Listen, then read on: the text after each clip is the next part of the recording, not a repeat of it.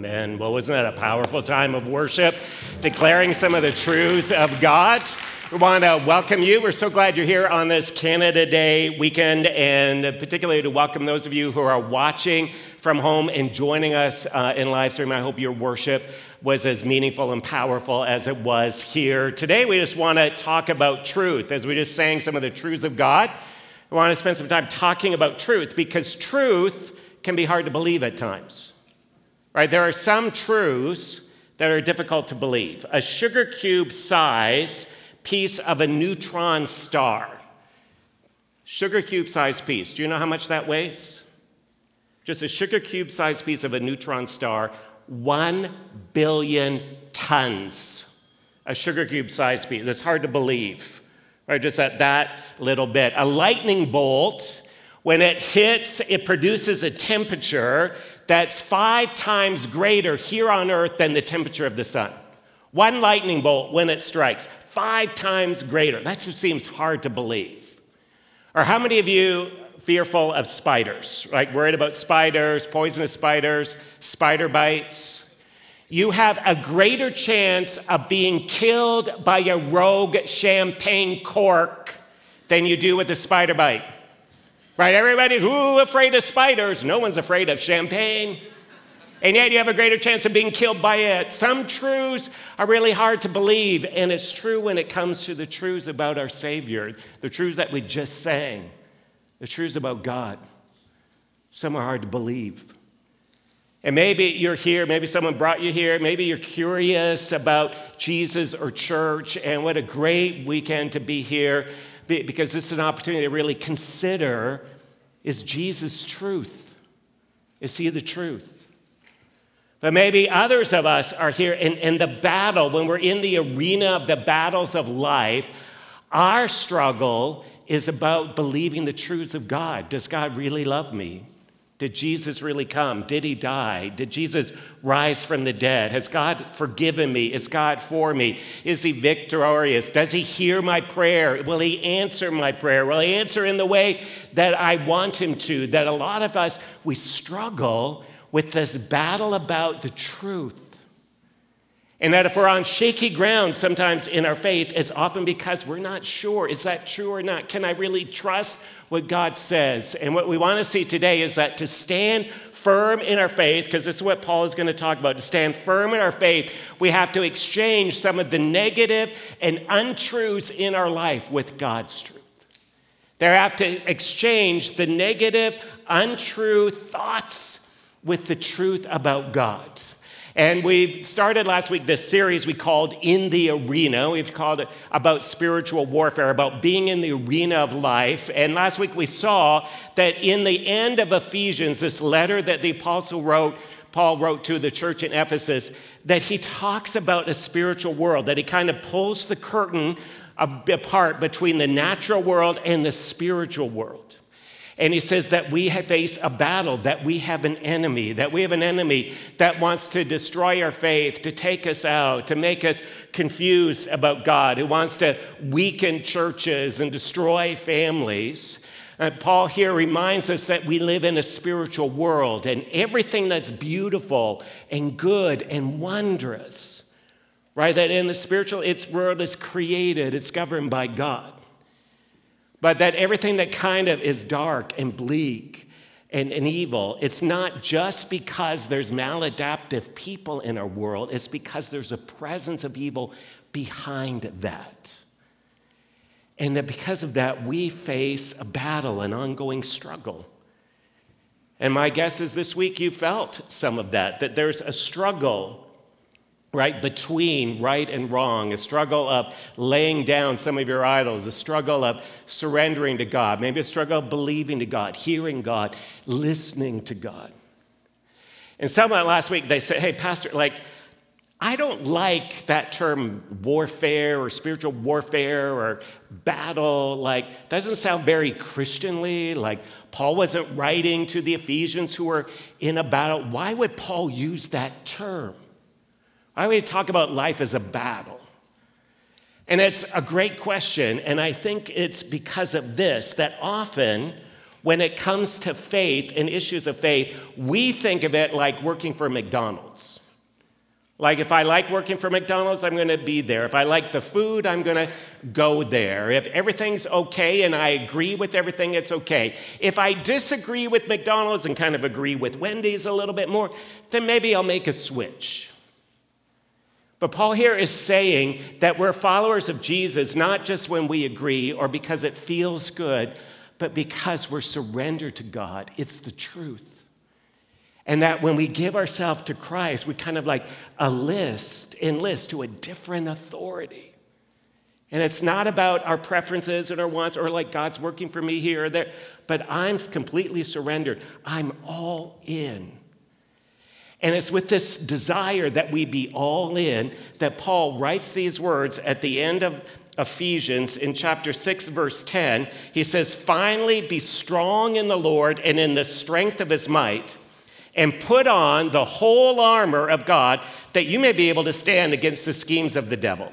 For we don't wrestle against flesh and blood, but against the rulers, against the authorities, against the cosmic powers over the present darkness, against the spiritual forces of evil that are in the heavenly places.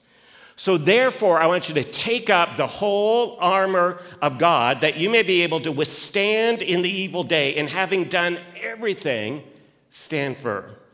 So, stand firm, therefore, having fastened on the belt of truth. And as Paul's writing this letter to the church in Ephesus, he's in the city of Rome. He's under house arrest. He's awaiting a trial. And there is a guard with him, a Roman guard, that's standing beside him 24 hours a day, seven days a week. He's constantly guarded. There's a guard that's given his life to the Roman Empire. And it doesn't, not because he prefers, and he, when the Roman Empire doesn't do what he likes, he's not going to leave. He's committed. And so Paul says, when we face the battles, he's looking at the soldier who's ready and prepared for battle because he's suited up. And Paul next is going to talk about six kind of pieces of armor. And for the next six weeks, we're going to look at each piece individually. And what we need to understand is what these pieces of armor are that the armor of God is really the benefits, privileges, and freedoms that we have in Christ. It's the benefits, privileges, freedoms that we have in the gospel of Jesus. And that when Jesus died on the cross and rose again, it wasn't just so that, oh, you get a free ticket to heaven or your destiny, it's determined. It's that He could give us so much more, that we are new creations, we're new people. We have the power of the gospel, we have the presence of God's Holy Spirit. We are seated in the heavenlies, we have new authority in Christ. We are completely free, we redeemed. We have all these rights and privileges and freedoms. And Paul says, be ready, wear them them. Every day that you get up, walk in those freedoms. And so the first thing he says is, I want you to put on a belt of truth. Now, the belt for the Roman soldier, it wasn't just to hold up his pants. It was used sometimes to pick up uh, the flowing garments that they wore and wrap them around so they could run quicker and they wouldn't be entangled by them. But the belt was the centerpiece of the armor. And the belt is the first thing that you would put on.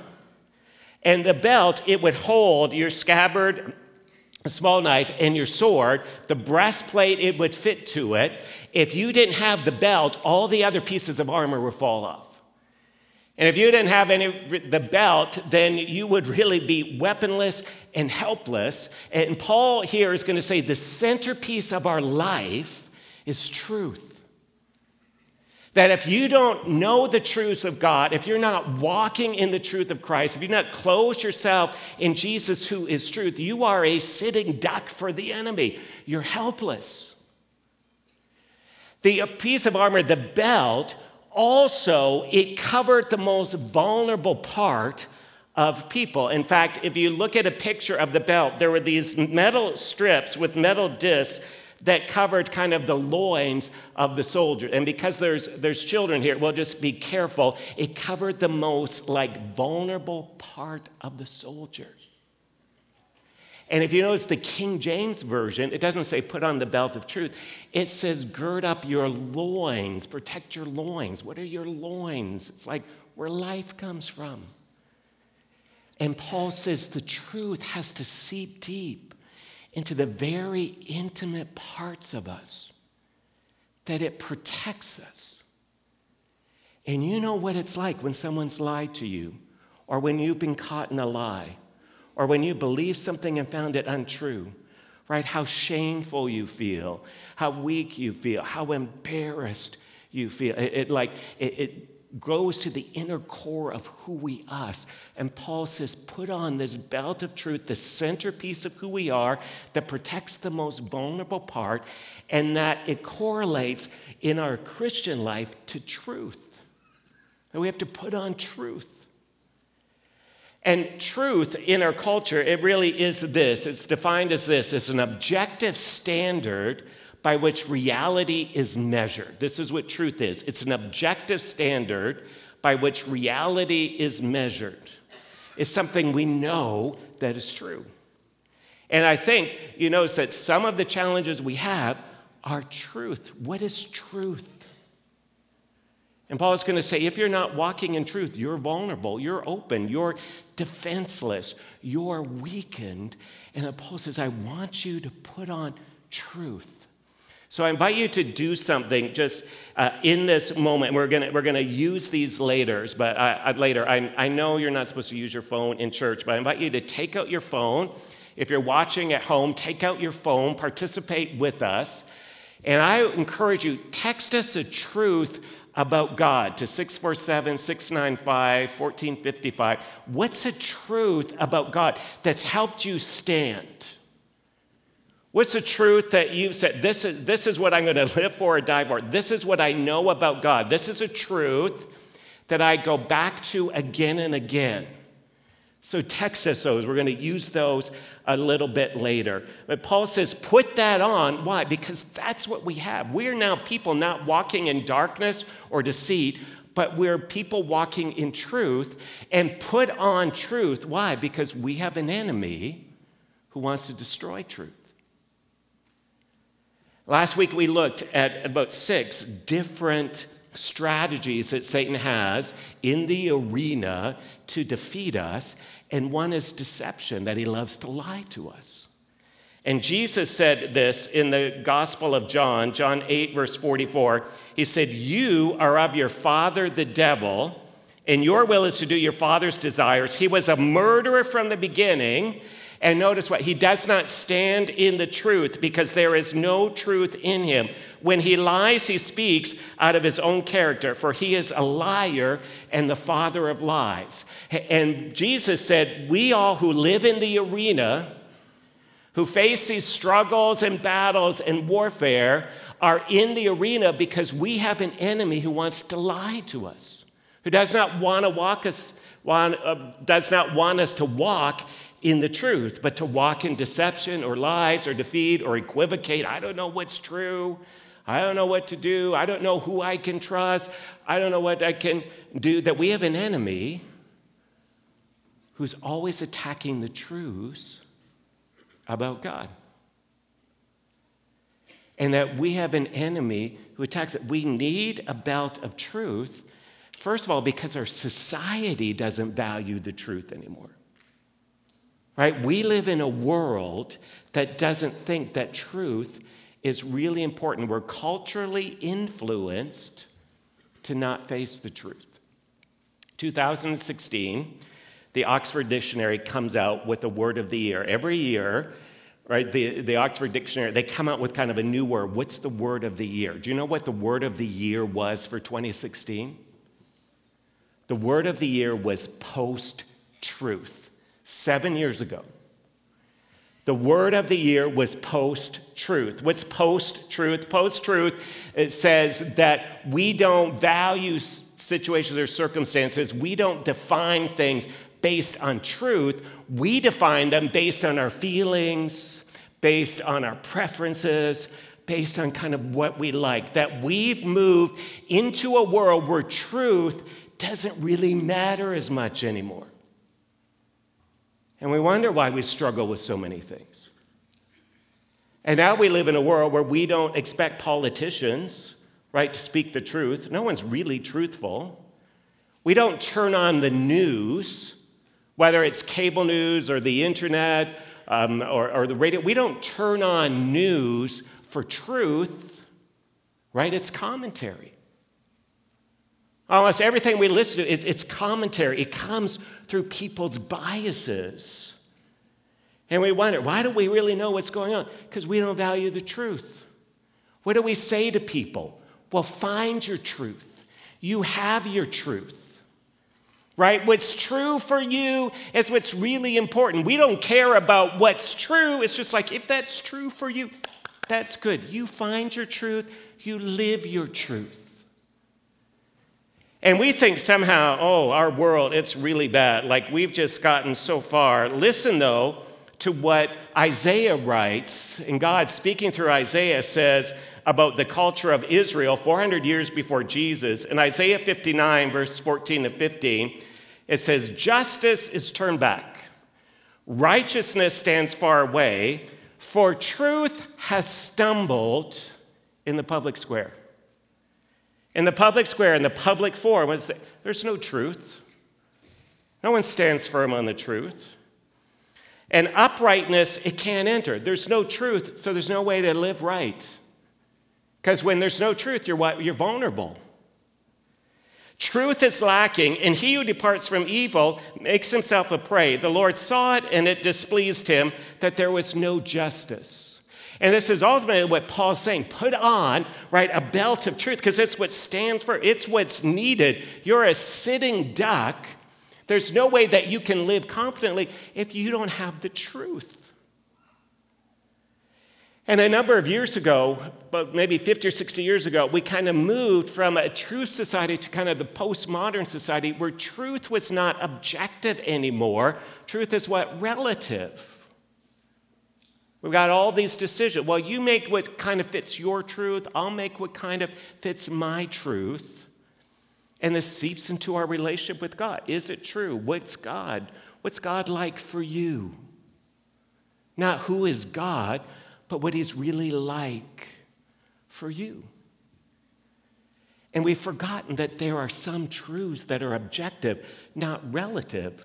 And when you go to the doctor, right? You don't want the doctor to go, well, my preference is to kind of slice you here.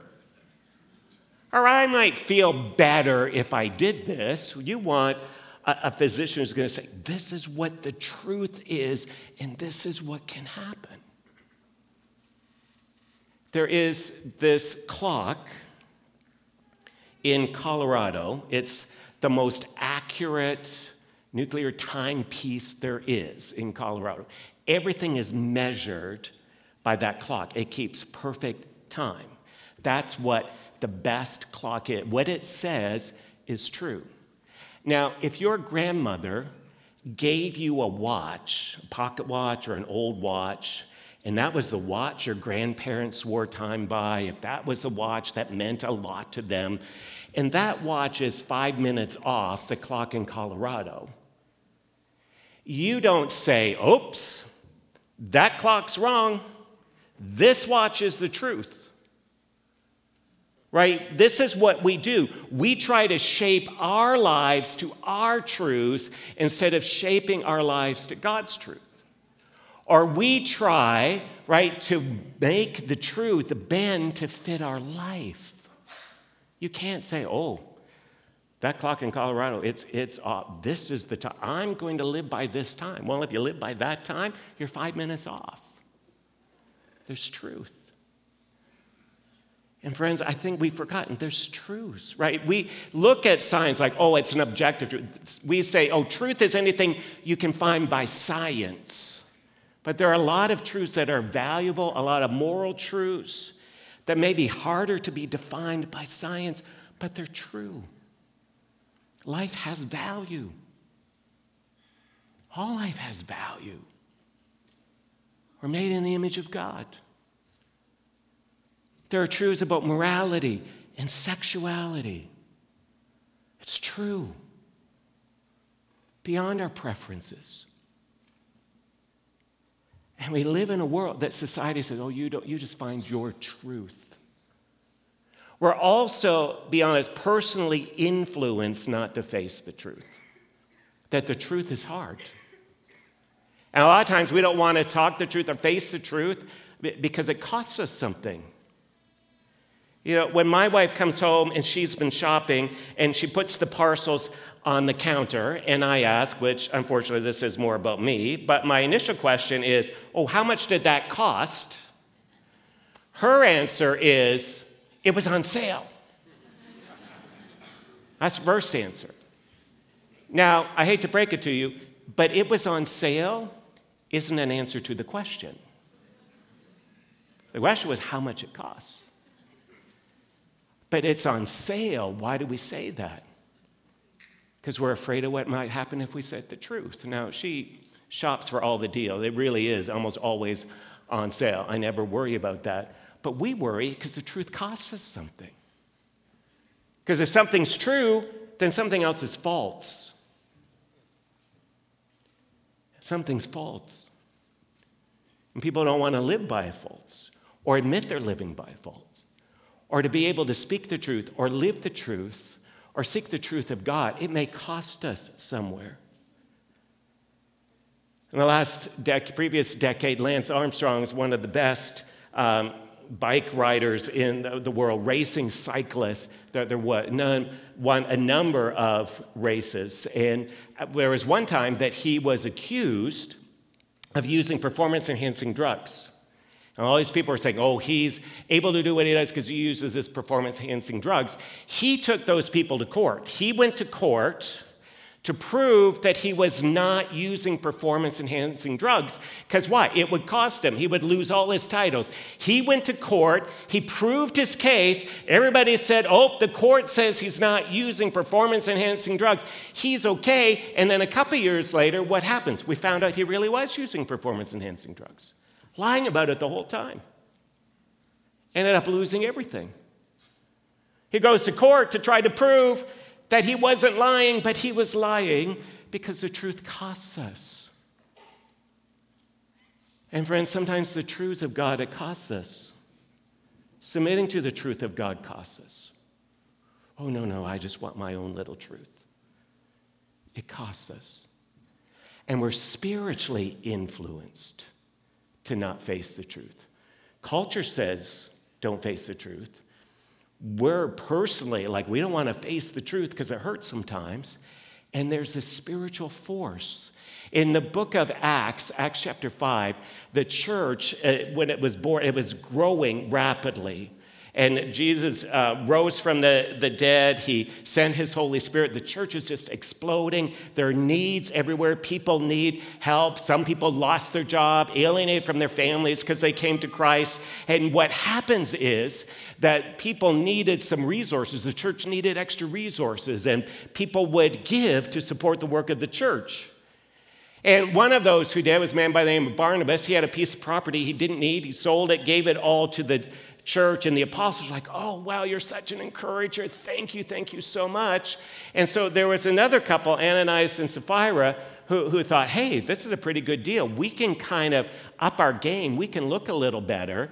If, if we give something to the church. So they had sold some property, laid the money at the apostles' feet, and, and said, Hey, we sold property and this is it. Now, they didn't have to do that. But what they did is said, We sold the property. Here's all the money. Look at us. Pat ourselves on the back. How good we are. And when the church found out that they had only given part of the money, it wasn't problem. They problem wasn't that they get part of the money. The problem was that they lied about it. And Peter said in Acts 5, verse 3, Ananias, notice, why has Satan filled your heart to lie to the Holy Spirit and keep back for yourself part of the proceeds of the land. The problem is they lied. Why has Satan, this is in the arena, why has Satan moved in your heart to lie, not just to God, but to the Holy Spirit? Lie to God. And in the arena, we face lies of all sorts that Satan lies to us about our value right? A lot of us, if you're in the arena, my guess is many times the struggle is, is am I valuable? Am I important? Am I good enough? What can I do? Does God love me? Does God see me? Does God know me? Does God even like me? And the enemy always wants to get us to question our value. But Jesus, who is the truth, right, he tells us who we are. He says, My son or daughter, God says, in whom I'm well pleased. You are formed in the image of God. You are his masterpiece. When you give your life to Christ, you're adopted into a new family. You have a new home. You have a new position. You're seated in the heavenly. Those are the truths. The problem is the enemy gets us to look at the lies. Oh, yeah, I, I, I don't feel that. I, I know that's what the Bible says, but I don't know if that's true. And it gets us to look at the lies. It would be just as if you were at the circus and you were looking in one of those mirrors. You know, sometimes there's mirrors that make you look really tall and thin, or uh, kind of short and squatty, or mirrors that distort the image. And a lot of times Christians are looking in the distorted mirror. They're looking at the life and the lie that Jesus or that Satan gives us. Oh, you're no good. You're nothing. You're of no value. And people feel defeated because that's all they see is the lie. And I know people, workaholics, right, destroy their family because they work all the time, all the time. Well, I don't work enough, right? The lie is, I'm only valuable if I work. I know people almost died with anorexia, right? Because they listened to the lie that, that they're not thin enough right? People who have like blown their whole family because they drink every day. Oh, I'm not an alcoholic. It's not destroying me. I can control it. The enemy loves to lie to us about us. He also loves to lie to us about other people. Remember, Paul says, our wrestle is it's not against flesh and blood, it's, it's against powers and principalities. And many times we wrestle with people because the, the enemy is lying to us about them. Many years ago, not here, it was somewhere else, I, I, this person came to me and they said, hey, hey, Pastor, what have I done? Why are you angry with me? And to be honest, I hardly knew them. And I'm like, I'm not angry with you. Why would you think I'm angry? And they're like, Well, last week at church, you walked right past me in, the lobby uh, uh, during the coffee time, and you didn't smile or didn't say hello. And I'm like, I was probably on a mission, and I probably didn't say hello to hundreds of people. But they thought, Oh, it's me and them. Right? The enemy wants to stir us in our marriages, with our kids. Oh, this is what they're thinking. This is what you've done.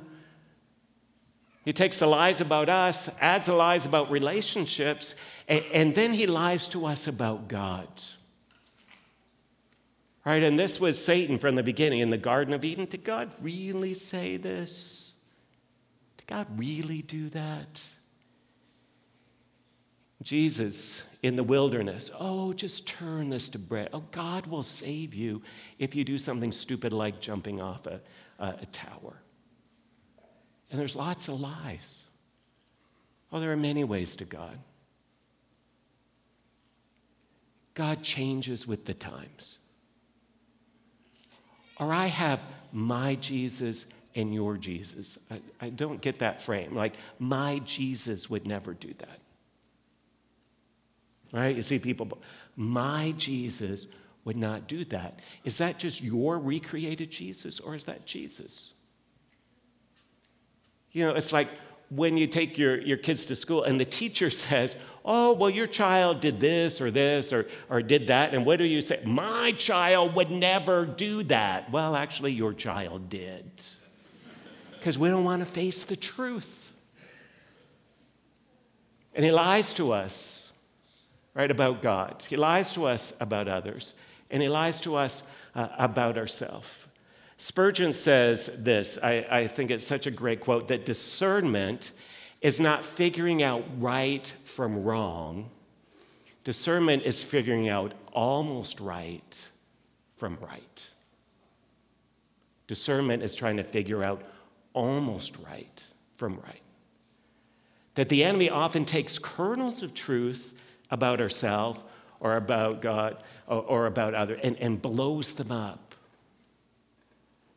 and that our job, why we need a belt of truth, is to certain, we sometimes are too smart to know right from wrong or, or, or good from evil, but it's like almost good and good, almost right and right. So, what do we do? How do we put on the belt of truth? How do we do that? Three quick things as we get ready to close. The first is that we have to desire to learn the truth. Like, where are you getting truth from? I think this is the question for today. Where do you look for truth? Where does truth come from for you? Right? Are you looking at, at, at truth in cable news? Are you looking at truth online? Are you looking at truth in, in philosophy? Where are you looking for truth? And how true is your source of truth when you look for it? Instead of going to God for truth.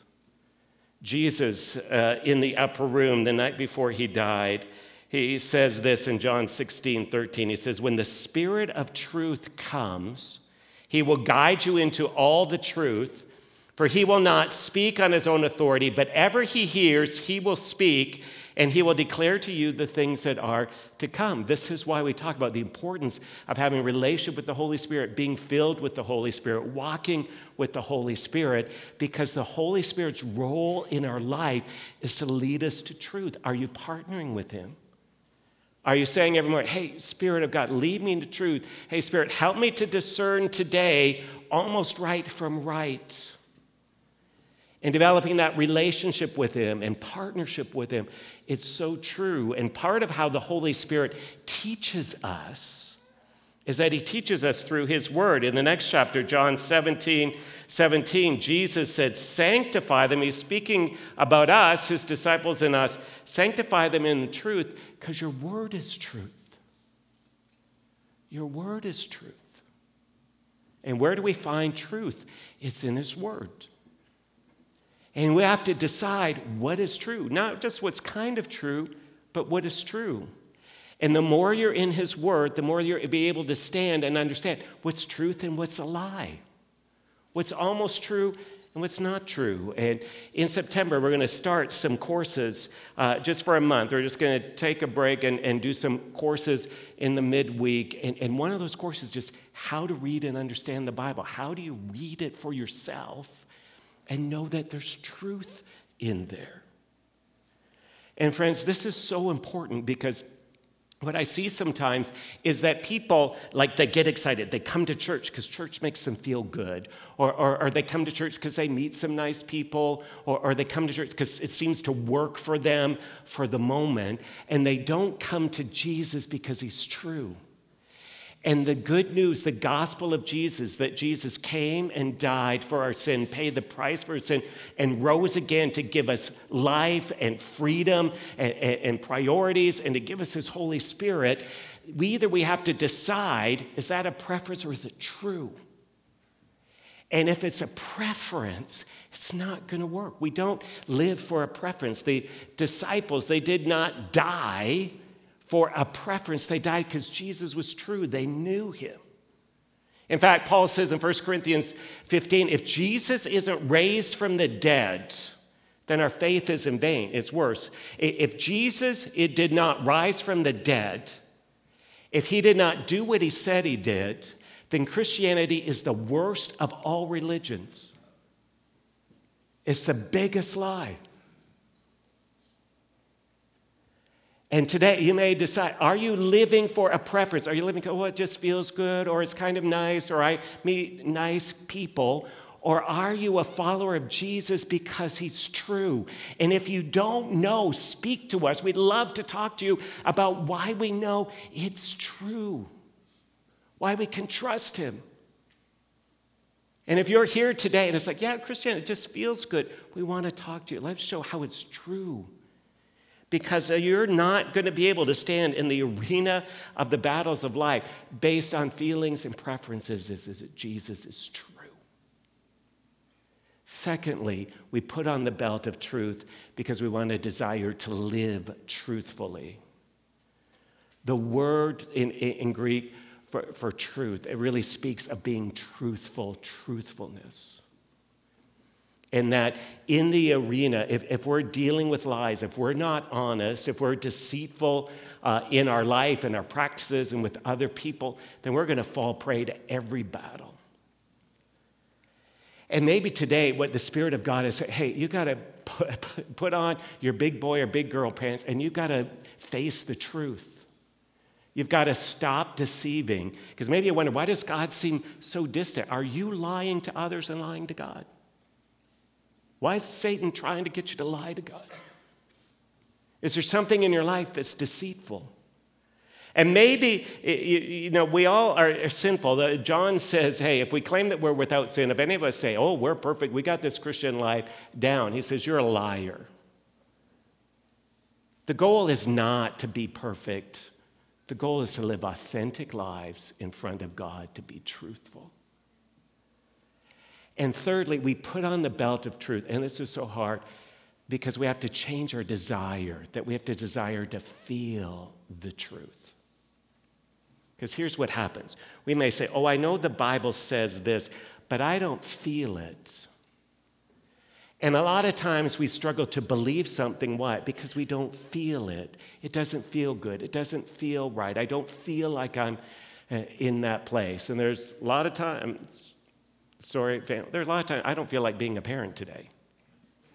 Right? And there's probably some days I don't feel like being your pastor today. I just kind of want to go my own thing. There's lots of things we don't feel. But we don't live based on our feelings. Paul says, put on truth. He doesn't say, put on the belt of good, nice feelings. He says, the centerpiece is truth. And so sometimes the biggest challenge we have is making our feelings, putting them in line with the truth. And how do we do that? We have to exchange the lies and the negative things with the truth. And as we go through this series, we'll talk more. But Paul says in er, Corinthians that we have to kind of take every thought captive, every feeling thought, every lie, every deceit, take it captive, kind of throw it at the foot of the cross, and replace it with the truth. Because a lot of times we don't feel like, oh, I don't feel God loves me today. I don't feel like I'm forgiven. I don't feel like I'm a new person. We have to preach it to ourselves.